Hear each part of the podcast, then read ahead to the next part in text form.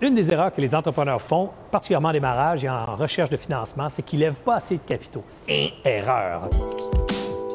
C'est bien mieux de dire « je vais faire des prévisions de capitaux pour, mettons, 24 à 36 mois ». Un exemple, je cherche 500 000 $ pour les 24 ou 36 prochains mois, mais vous, monsieur l'investisseur, vous allez le débourser en tranches programmées. C'est-à-dire que j'en prendrai 150 tout de suite, je vais atteindre tel objectif, je vais en prendre une autre tranche de 200 et je vais prendre la dernière tranche de 150 au bout, mettons, de 18 ou 24 mois. Toi, l'entrepreneur, la beauté, c'est que tu n'es pas tout le temps en train de faire une recherche de capitaux parce que ça prend du temps à lever du capital.